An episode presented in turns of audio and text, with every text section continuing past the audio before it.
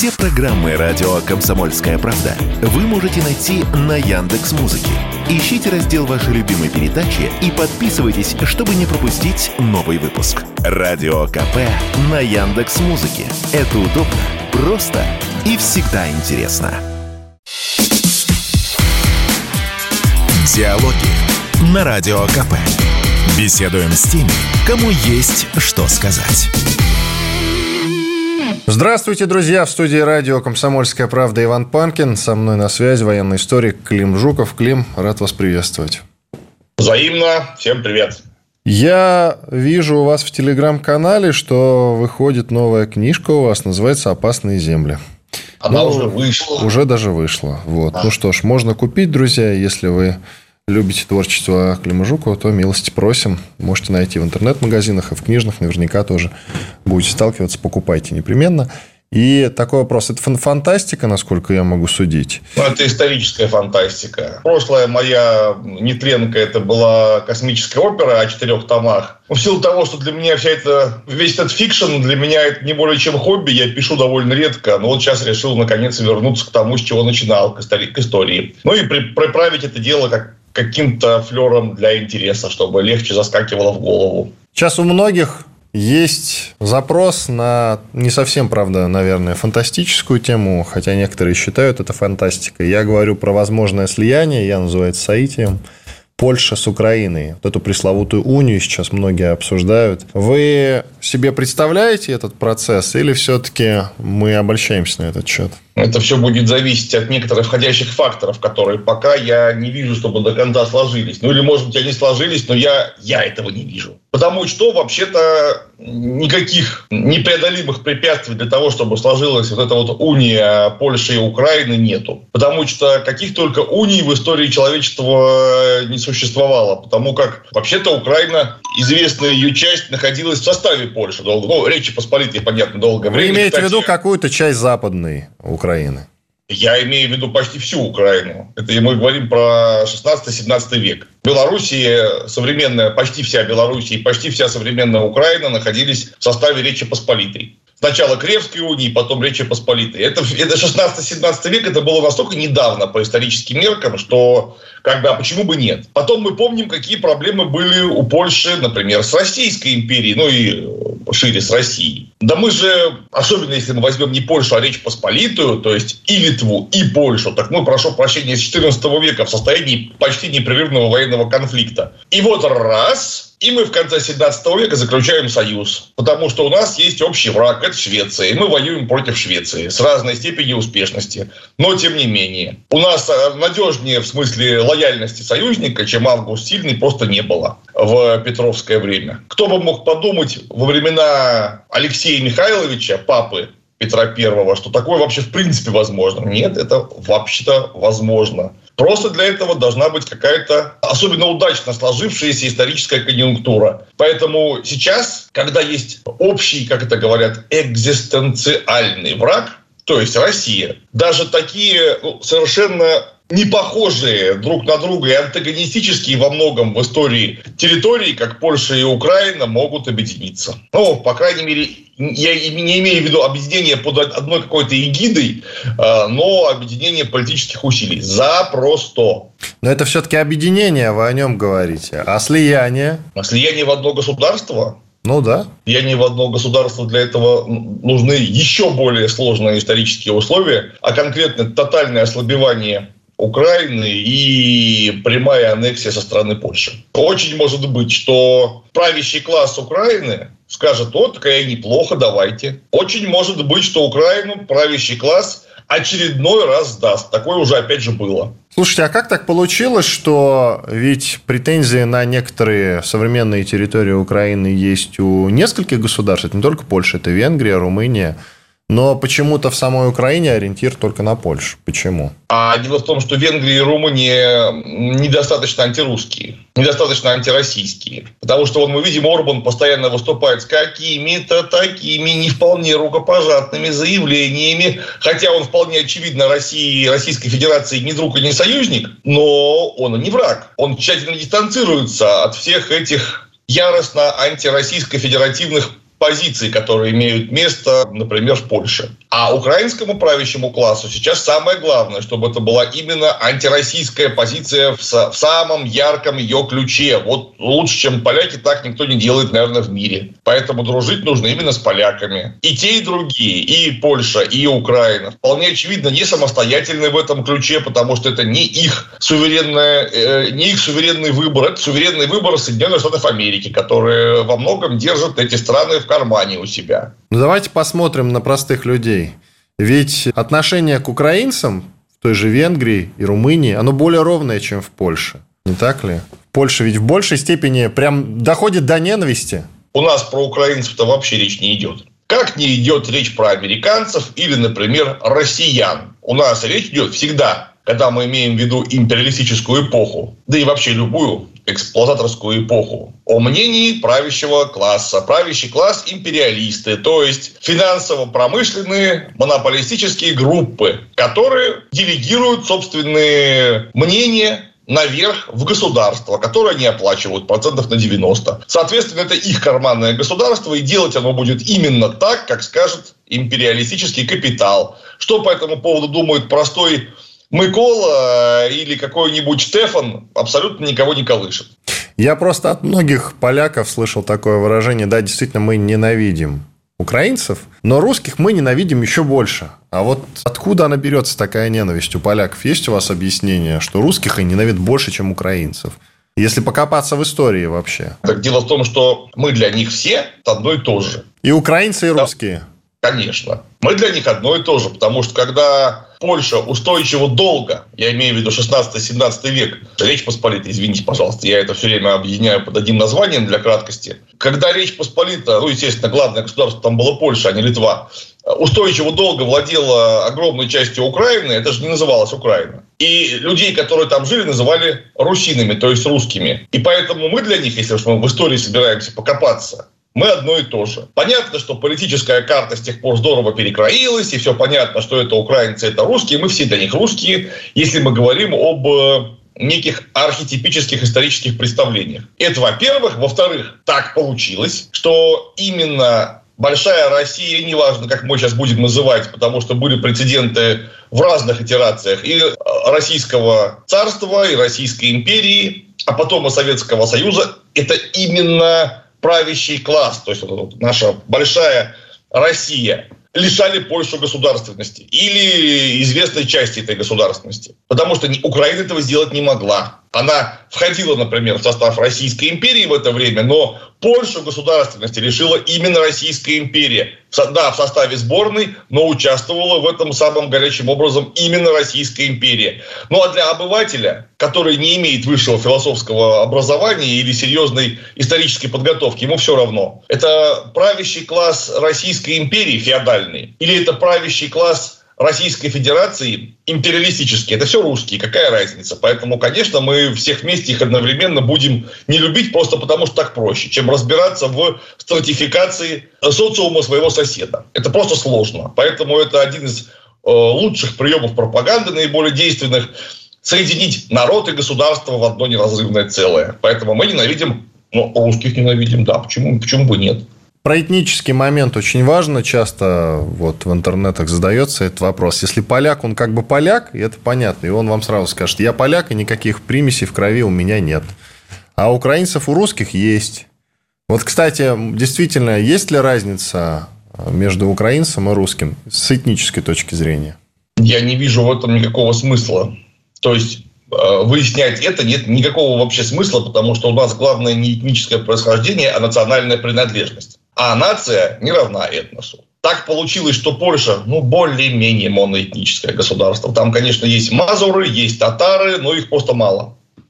Нет, мазуров не могу сказать, что мало, но в любом случае такой мешанины этносов, как у нас на территории Российской Федерации в прошлом Советского Союза, да и Российской империи, у них, конечно, не было никогда. Ах, да, евреи, я забыл, конечно, евреи. Евреев очень много в Польше, собственно. Основная часть еврейского населения, которое у нас есть, она из Речи Посполитой происходит после ее разделов.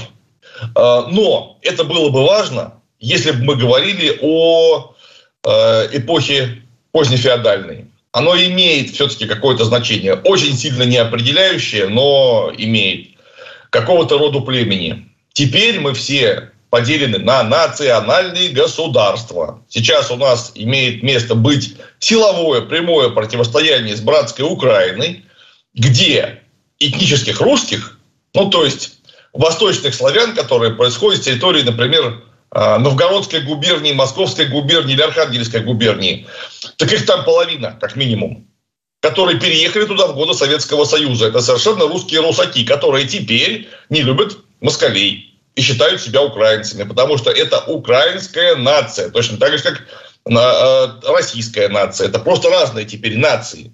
При том, что этнос-то может быть чрезвычайно близкий, почти один даже этнос, то э, нации это разные. В свое время, ярчайший пример, наверное, он не совсем такого рода, но как аналогия историческая очень показательный. Кто у нас в раннее средневековье заселял территорию Киева? Вполне очевидно племя полян. А кто заселял Польшу? Племя, племя поляк. А поляки и поляне – это одно и то же племя были. Они говорили на, на одном языке, это были просто одни и те же люди. Однако они стали драться прямо тут же в X веке, начиная с времен Святополка Окаянного, э, Владимира Святого и Болеслава Храброго. Иван Панкин и военный историк Клим Жуков. Сделаем небольшой перерыв, после этого вернемся и продолжим. Оставайтесь с нами. Диалоги на Радио КП. Беседуем с теми, кому есть что сказать. Иван Панкин и военный историк Клим Жуков. Мы продолжаем диалоги. Клим, скажите, пожалуйста, коротко, мы в первой части затронули эту тему. Действительно ли на политическом все-таки уровне, я сейчас не про слияние говорю, а про амбиции, на политическом уровне Польши есть желание захапать себе те земли, которые сейчас э, считаются территорией Западной Украины. Конечно, Или есть. Прям сомнений, вот... вообще никаких сомнений. Все, продолжайте. А, продолжаем мы, значит, по поводу этнической нашей да, карты если я все правильно помню, да? Да. А, да, так вот, ну, этнос – это сейчас что-то очень сильно второстепенное, может быть, даже третьестепенное. Оно может использоваться в качестве риторики для некой пропаганды, в первую очередь шовинистической, националистической пропаганды, когда есть постоянная апелляция к этносу, что мы чистокровные русские. Как известно, никто не знает, что такое чистокровные русские в этническом смысле. У нас намешано столько всего, начиная вот с самого-самого первоначала э, Руси еще тысячу лет назад, что, что такое чистокровный русский определить вообще невозможно. Но говорить об этом можно, апеллируя к вот такой вот э, трибалистской именно риторике, а не строго научному этническому определению. В Польше это просто легче делать. Повторяюсь, там гораздо меньше этносов внутри, поэтому можно сказать, что я чистокровный поляк. А что такое чистокровный русский, еще раз повторю, не знает никто. Но это, повторяюсь, еще и еще раз красной чертой, жирной подчеркиваю, на уровне пропагандистской тройбалистской риторики, которая осуществляется в интересах национальных то есть у вас есть национальные, а может быть прямо националистические интересы, которые апеллируют к понятию «я русский», там «моя кровь от отца», как пел шаман, а у поляков, видимо, кровь от матери. Черт его знает. Песню шамана, это вы хорошо вспомнили вовремя. А не возникнет ли, я понимаю, что вы не политолог, но тем не менее, интересно послушать ваше мнение. Вот э, есть у Польши действительно реальный на политическом уровне интерес на те территории, которые сейчас считаются Западной Украиной. Но я уже говорил об этом, и вы коротко отвечали. У Венгрии и Румынии тоже есть. Не возникнет ли противостояние на вот этом фоне между этими а странами? А это, как скажет большой папа. А это кто? Соединенные Штаты Америки? Ну, как паровоз всего блока НАТО, разумеется. Это самая развитая страна блока НАТО, без которого блок НАТО просто не существует. Поэтому, когда правящие круги США решат, что пора заканчивать, они очень, может быть, всю Западную Украину отдадут Польше. А может быть, что-то кинут и Румынии, и Венгрии там по чуть-чуть. Пока просто Польша лидирует в смысле того, что давайте натравите, дудче бросить нас в огонь. Вот они лучше всех это забывают правящие круги Польши, лучше всех они готовы положить страну просто в кровавый винегрет, только чтобы России не было. Это очень удобно. Поэтому очень может быть, что оценив такое рвение, Польша усилит за счет западных земель Украины. Повторяюсь, может быть, э, интересы будут несколько иные. Я имею в виду объективные интересы э, главной страны блока НАТО. И часть земель отдадут Польше и Румынии. Очень может быть. Ничего в этом нет такого особенно необычного. А как вы тогда считаете в перспективе, ну, когда все-таки украинский проект Соединенным Штатам Америки, как вы их называете, большим папой, большому папе надоест, э, Вероятно ли, что поляков с нами столкнут уже как раз э, из-за территориального вопроса? Или поляки на это не пойдут? То есть воевать они за эти земли готовы, именно воевать? Поляки воевать, конечно же, не готовы. А вот правящие круги Польши очень может быть, что не просто готовы, а рвутся. Потому что, как выяснилось, наличие силовой операции, прямого противостояния, это так выгодно империалистам, что дальше ехать некуда. Во-первых, можно списать всю старую технику, можно загрузить заказами новую технику, получить субсидии, э, порешать собственные вопросы в смысле политическом, закрутить гайки так, что аж скрежет будет стоять, так что никакая оппозиция даже пикнуть не сможет. Неважно, это будет оппозиция системная или внесистемная. То есть это будут свои империалисты, которые рвутся к корыту, их можно будет всех обнулить или это будут какие-нибудь леваки, которые пытаются переустроить вообще всю парадигму развития страны. Всем можно давать по сусалам, закрыть тюрьму и продолжить заколачивать большие деньги. Вот, поэтому, конечно, я охотно верю, что э, следующее будет Польша, тем более, что наши чрезвычайно многомудрые правящие круги готовы пойти, и как, как мы просто это видим по факту, готовы пойти по флажкам, которые расставили не они. И это вы, это вы иронизируете, я правильно понимаю? Я, это не ирония, это горький сарказм, если что. Потому что вся история, которая была организована вот в 22 году, совершенно очевидно нас к ней аккуратненько подвели и в нас в нее аккуратненько бросили. Э, при том, что мы-то с этого выгод имеем чуть. А кое-кто, ох, как там поднимается вообще. Такие деньги зарабатываются. Посмотрите на динамику списка Forbes. И кто где эти деньги зарабатывает. Ух, там прямо люди рады, э, сил нету. Так хорошо никогда не было. За последние лет 20. Лукашенко на недавней встрече с Путиным, наверное, как мне кажется, переживал, что и вот, это вот, вот эти территориальные амбиции Польши могут коснуться и территории Беларуси. Насколько все серьезно на этом треке? Конечно, серьезно. Пока просто Лукашенко и его окружение оказались достаточно прозорливы для маневра между интересами России и НАТО и напрямую в конфликт не вступили никак. Но у Лукашенко очень маленький выбор. У него настолько чудовищно плотные экономические связи с Российской Федерацией, с нами, что деваться ему некуда. Он будет с нами э, теперь уже ясно до конца. И только вопрос, когда его затянет в водоворот. Я просто вот так сейчас слушаю вас и делаю вывод, что Польша это какой-то чрезвычайно амбициозный, очень уж самостоятельный игрок – Дело в том, что вот я общался с полонистами, тем же Стремедловским, он как раз все это опровергает. Он считает, что Польша не способна ни на то, ни на другое. Она просто инерционально, что называется, движется.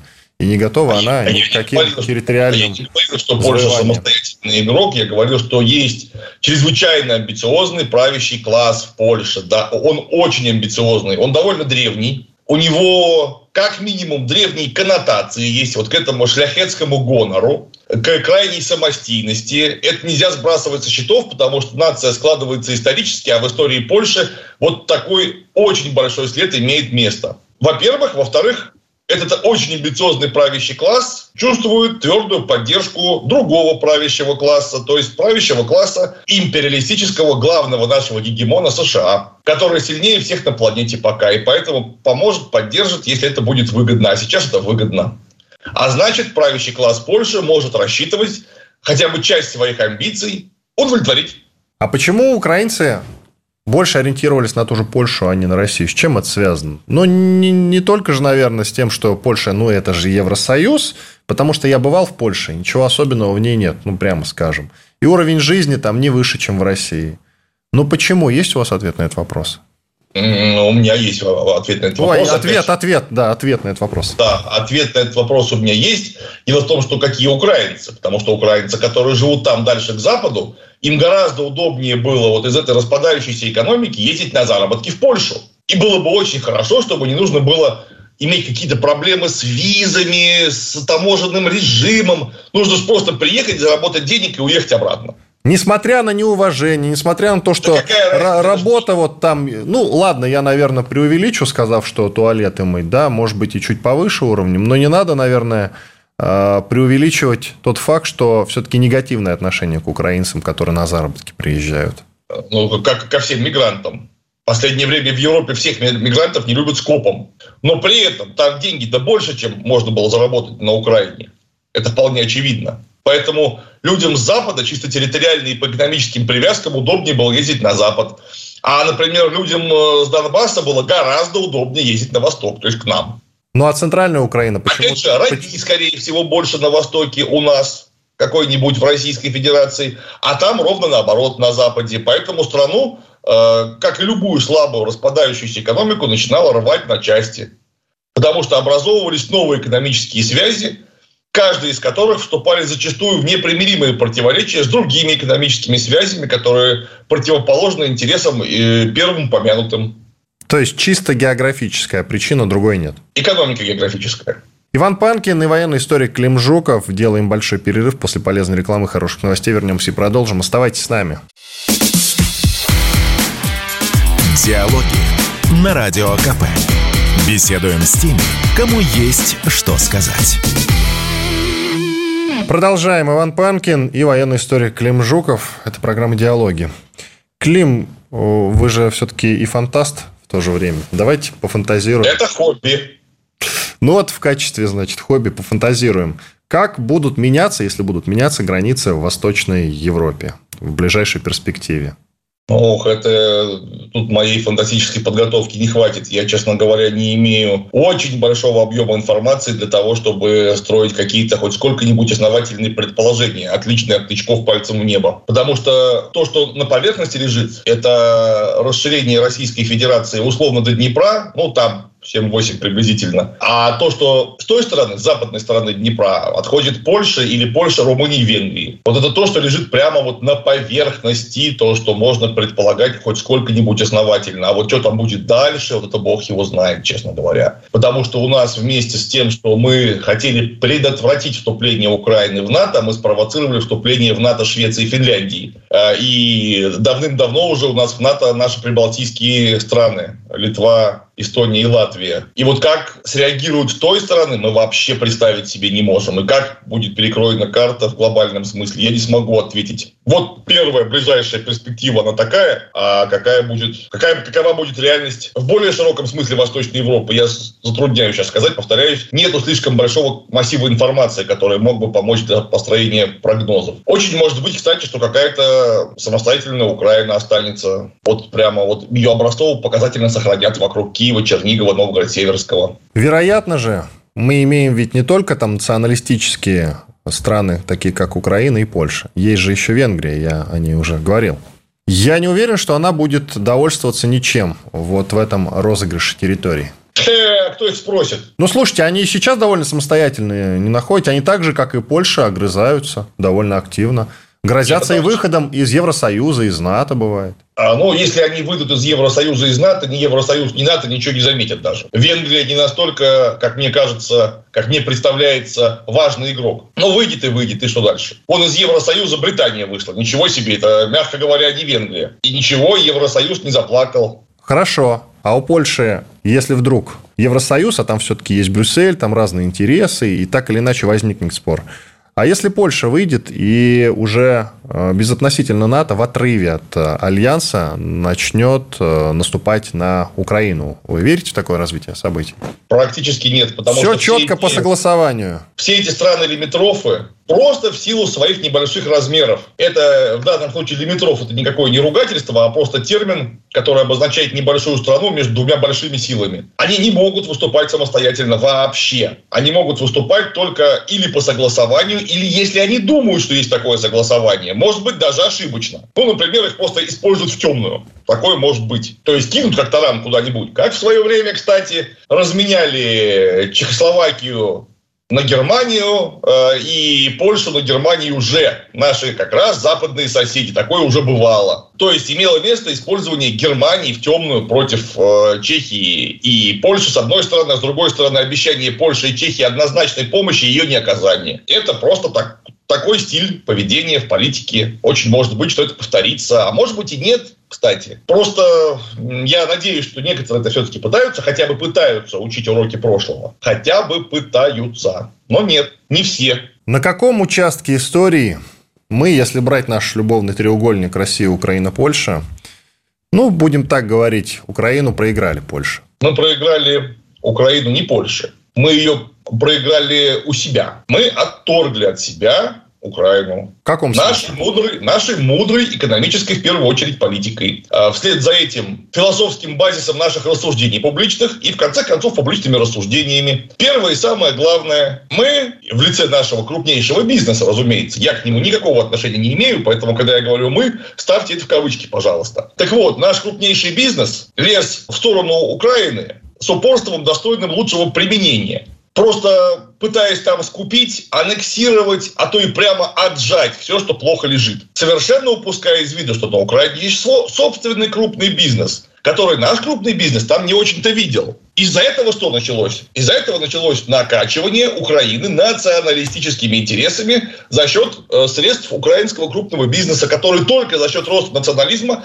ну, например, там, наема футбольных фанатов и прочее, прочее, э, видел шанс отражения каких-нибудь наших э, поползновений, наиболее крупных наших финансово-промышленных групп. И десятилетия, десятилетия продолжалась эта наша ползучая, иногда не ползучая бизнес-экспансия на Украину с последовательным сопротивлением Украины украинского олигархата, нашему олигархату, с накачиванием Украины националистическими настроениями. Потому что где? Капитализм, там и национализм. Всегда так было и дальше будет.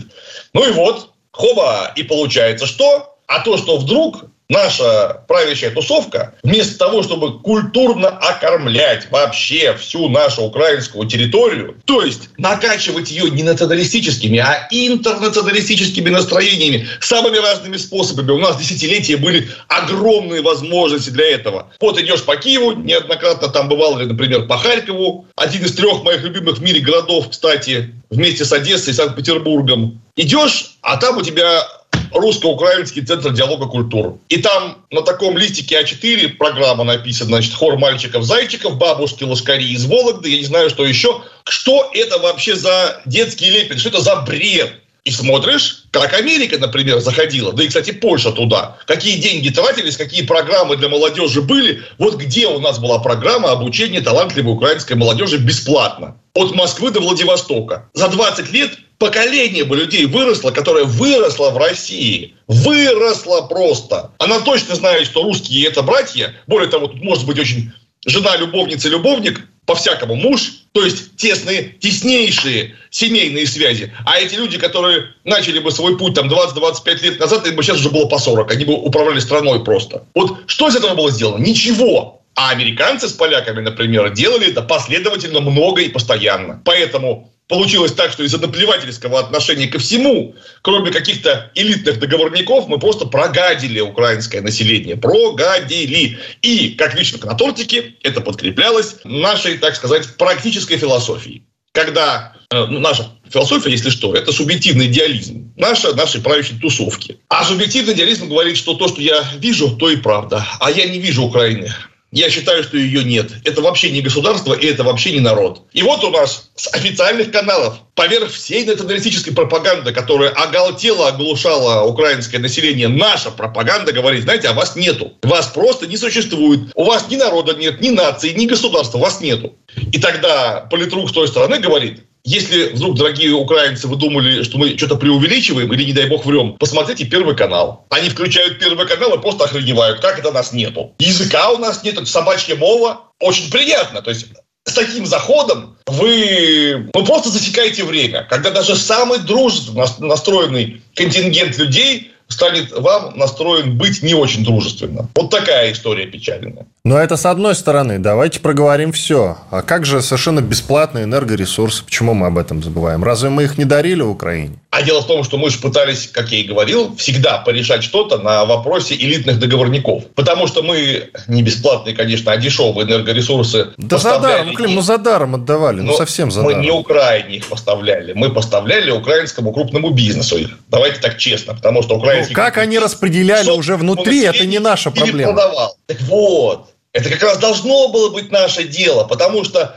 для народа вот эти вот тусовки для народа ничего не значат, потому что это какие-то элитные сговоры и договорники. Они там друг с другом тусят, что-то решают, народ от этого ни холодно, ни жарко в лучшем случае. Может быть, даже очень сильно жарко и чумы затрещат, как мы увидели в дальнейшем. А вот элитные договорники, они же ничего не решают вообще. Это иллюзия, что элита что-то может решить. А вот мы и элиту прогадили, и народ прогадили, который мог бы, собственно, так называемую элиту подвинуть в ту или иную сторону, потому что на народ мы просто наплевали, как на украинский, так и ужас на свой собственный. То есть в этом отношении наша правящая тусовка, хозяева газет, пароходов э, и фабрик не отличаются вообще ничем. Им плевать совершенно на народ Российской Федерации, тем более им плевать было на украинский народ. Приличные люди, вот да, с ними есть о чем поговорить. А вот все это быдло, оно просто, да его просто нету, тем более украинского народа-то не существует, по их убеждению, как и украинского языка.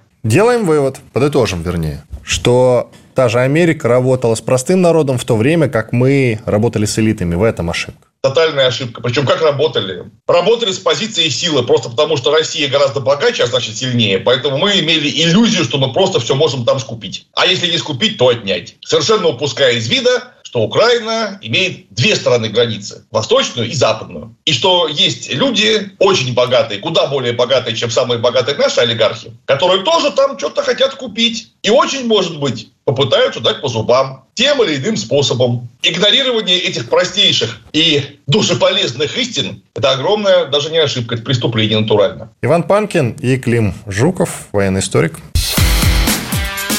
Диалоги на Радио КП. Беседуем с теми, кому есть что сказать. Продолжаем диалоги. Иван Панкин и Клим Жуков, военный историк. Клим, хорошо, по Украине и Польше и частично по Беларуси разобрались. Есть у нас э, большие враги в лице прибалтийских стран. А вот у них ненависть, оно от элит идет или все-таки от народа? И с чем связано тогда? Разумеется, вся, все это наносное, которое связано исключительно с противостоянием империалистической верхушки, которая должна, по собственному убеждению, крышевать собственную территорию самостоятельно и извлекать из нее максимальную норму прибыли из личного, собственного, богоданного, податного населения. Так как Россия гораздо неизмеримо больше и богаче, а значит и капиталистическая тусовка больше и богаче, чем все, что может представить себе Прибалтика, то если не будет прямой апелляции к западным хозяевам и прямого противостояния Прибалтику, просто скупят всю. Точнее, скупили бы еще лет 15 назад, а может быть даже и раньше. Просто на сдачу, потому что там нет ничего такого, что было бы непредставимо для нашего крупнейшего бизнеса. Ну а значит что? Нужно сопротивляться. А сопротивляться точно так же, как на Украине или где угодно еще, удобнее всего, накачав собственное население пониманием того, что любой русский – это оккупант, фашист, негодяй, природный враг, и причем природный столетний враг, который уже много-много раз пытался эту территорию захватить, и только героическое сопротивление, например, эстонского народа каждый раз отбрасывало восточного варвара.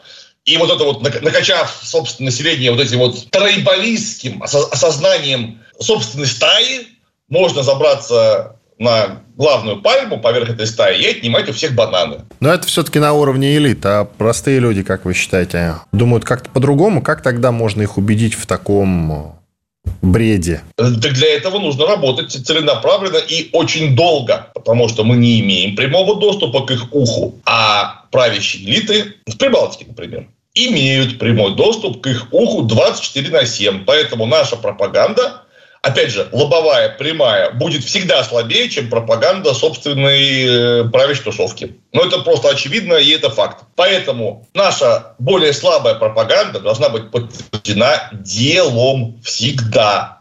То есть мы не то, что не угроза никакая, мы друг. Для чего нужно, повторяю, открывать широчайшие культурные ворота в обе стороны. То есть, самое главное, молодежь должна спокойно ездить в Россию учиться, должна спокойно ездить в Россию просто по культурному обмену, на разные фестивали. Им это все должно оплачиваться, то есть это все должно быть бесплатно или очень за маленькие деньги, чтобы просто мальчик или там девушка из Э, Вильнюса, вот оказавшись на первом курсе вуза, получили настолько заманчивое предложение, даже не про учебу говорю, например, а, например, про э, э, летнюю экскурсионную или волонтерскую программу, чтобы они проехали через 12 часовых поясов до Владивостока и поняли, что такое Россия просто вот по размерам. И что люди тут, а, прекрасные, и, б, они вообще ничем не отличаются от людей в Прибалтике. Они просто такие же, это не враг. Это такие же обычные люди. Туда, повторяюсь, завяжутся дружеские связи, возможно, семейные связи. И вот уже молодому человеку будет бесполезно рассказывать на протяжении лет,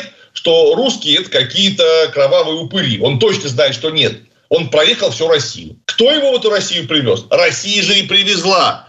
Ну и рабочие места, опять же, для талантливой молодежи, чтобы все соседи точно знали, что Россия – это хорошо, в России порядок, в России зажиточно, в России богато, в России хорошая зарплата э, их ждет, в России замечательные девушки и красивые юноши, и вот это вот все должно вот, вот так вот затягивать все в центр. А если мы да, и, и что очень важно, никакой вообще, никакой, даже рядом великой имперской пропаганды на государственных каналах. Никогда. Это преступление просто. И что о том, что Прибалтика это гиена Европы, или шакал Европы, например, и что у них никогда не было никакой государственности, а это я сейчас цитирую бредовый ублюдочный фашистский фильм «Век СССР», который показывали на Первом канале. Просто преступление такое показывать нельзя. Потому что любой негодяй, который соберется оторвать наши национальные окраины от нас, скажет, посмотрите, что они сами говорят. Они говорят, что вы прибалты. Это недоразумение. Если не верите, просто зайдите на YouTube и посмотрите «Век СССР», он там есть. Или в любой другой видеохостинг, он там есть, посмотрите. И вот когда у вас складывается практическое подтверждение великоимперского русского шовинизма, так все прибалты говорят, а нам, нас, наверное, не обманывали. А Россия, походу, это опасность и зло. Все понятно, что там есть государство, есть бизнес, есть 99% обычного населения. Но ведь этот бизнес, это население нас обязательно натравит, нам сопротивляться надо, мы просто боимся. Потому что вместо того, что говорю я, есть лобовая пропаганда, причем пропаганда шовинистическая, великоимперская, которая рассказывает, что Прибалтика недоразумение. Это так делать нельзя. Только интернационализм и только полная дружелюбная открытость могла бы за предыдущее десятилетие полностью развернуть Прибалтику, точнее не пустить прибалтийский народ в этот национальный шовинистический угар. Вот вы сказали про интернационализм и привели в пример фильм «Век СССР».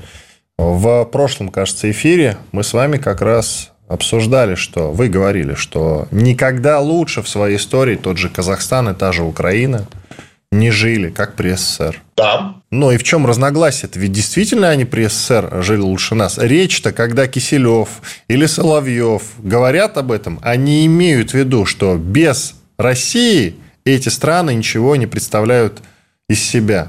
Ведь, нельзя по сути, мы сильные, говорить. когда мы вместе. Речь об этом нельзя идет. Об этом, нельзя об этом в таком ключе даже заикаться. Потому что никто не будет рассуждать о том, что это сейчас очень может быть, что Владимир Рудольфович или вот этот бредовый фильм «Век СССР» имел в виду правящую тусовку Эстонии, например. Там сказано «Эстония, недоразумение», которое никогда не имело своей государственности и своей даже, более того, нации никогда не имело. Это бред. Это как, как вы только такое скажете, любой эстонский человек скажет, ну как же вы такое говорите? Когда у нас и государство свое было, и история своя была, свой язык есть. Это просто неуважение, это плевок в сторону соседа. Если вы плюетесь в сторону соседа, будьте готовы, что он через некоторое время перестанет вас убить. Нельзя этого делать. В Эстонии, например, если уж сейчас про нее заговорили, э, потрясающая культура, огромная история, великолепная археология, героические по-настоящему страницы этой самой истории. И вот это все нужно искренне любить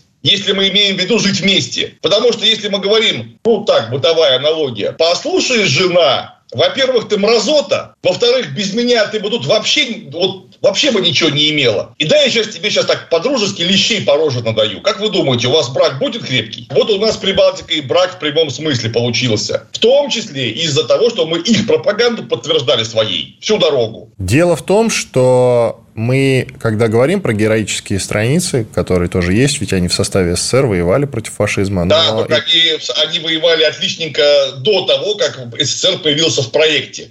Почему мы не говорим о том, что было там в X веке, в IX веке, в XI веке, в XII веке, в XIII веке? Почему мы об этом не говорим, когда говорим, что вот это вся Прибалтика, это только когда они находились в составе России? Бред собачий, причем бред преступный.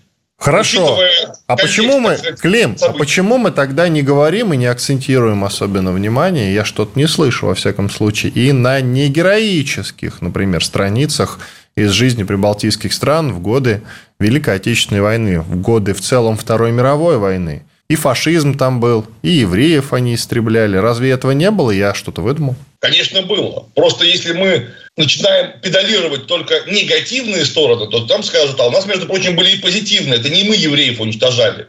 Это евреев уничтожали подонки прибалтийских народов, подонки настоящие, а не прибалтийский народ. А мы говорим, это эстонцы уничтожали евреев, это украинцы резали поляков. Ну нельзя такое говорить, потому что не украинцы резали поляков, это вообще не совсем люди это делали. Это не важно, они, какой они национальности, этнической принадлежности. Это не украинцы, это не люди, это рептилоиды. И мы, когда говорим, что украинцы резали поляков, противопоставляя разом украинский народ польскому народу или, например, литовский народ еврейскому, это еще раз, наверное, пятый уже повторю, это помощь нацистскому политруку с той стороны который скажет, посмотрите, что они говорят. Если вы думаете, что я придумываю что-то, нет, посмотрите сами. Хорошо. Современные марши СС, которые разрешены, охраняются полицией.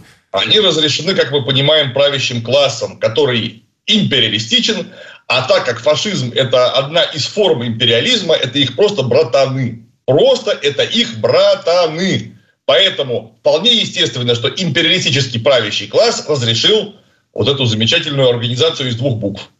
Хорошо, давайте к выводам. У нас осталось минута, полторы. Как нам перестроиться, что делать, чтобы как-то уже идти к налаживанию отношений с теми, с кем, казалось бы, наладить их, наверное, уже очень Только сложно. Только на интернационалистических позициях. На каких, на каких позициях? Как еще Интернационалистических позициях. У нас интернационализм – это единственное вообще, что из угара чудовищного шовинизма в свое время собрало Российскую империю в СССР на добровольности и интернационализме. И если мы сейчас очень быстро к этому модусу не перейдем, то мы будем отталкиваться друг от друга все сильнее, сильнее и сильнее. Потому что зло злом не искоренить. Но примирение а возможно? Примирение. Отягчение, отягчение злом, если говорить евангельским языком, оно неизбежно, но ставить на него все нельзя ни в коем случае. То есть, если мы имеем в виду, что мы это отягчение злом переносим на весь украинский, например, или прибалтийский народ, будьте уверены, этот народ навсегда от нас отвернется, а мы отвернемся от него. Иван Панкин и военный историк Клим Жуков были здесь, остались довольны. До свидания. Так точно. Диалоги на Радио КП. Беседуем с теми, кому есть что сказать.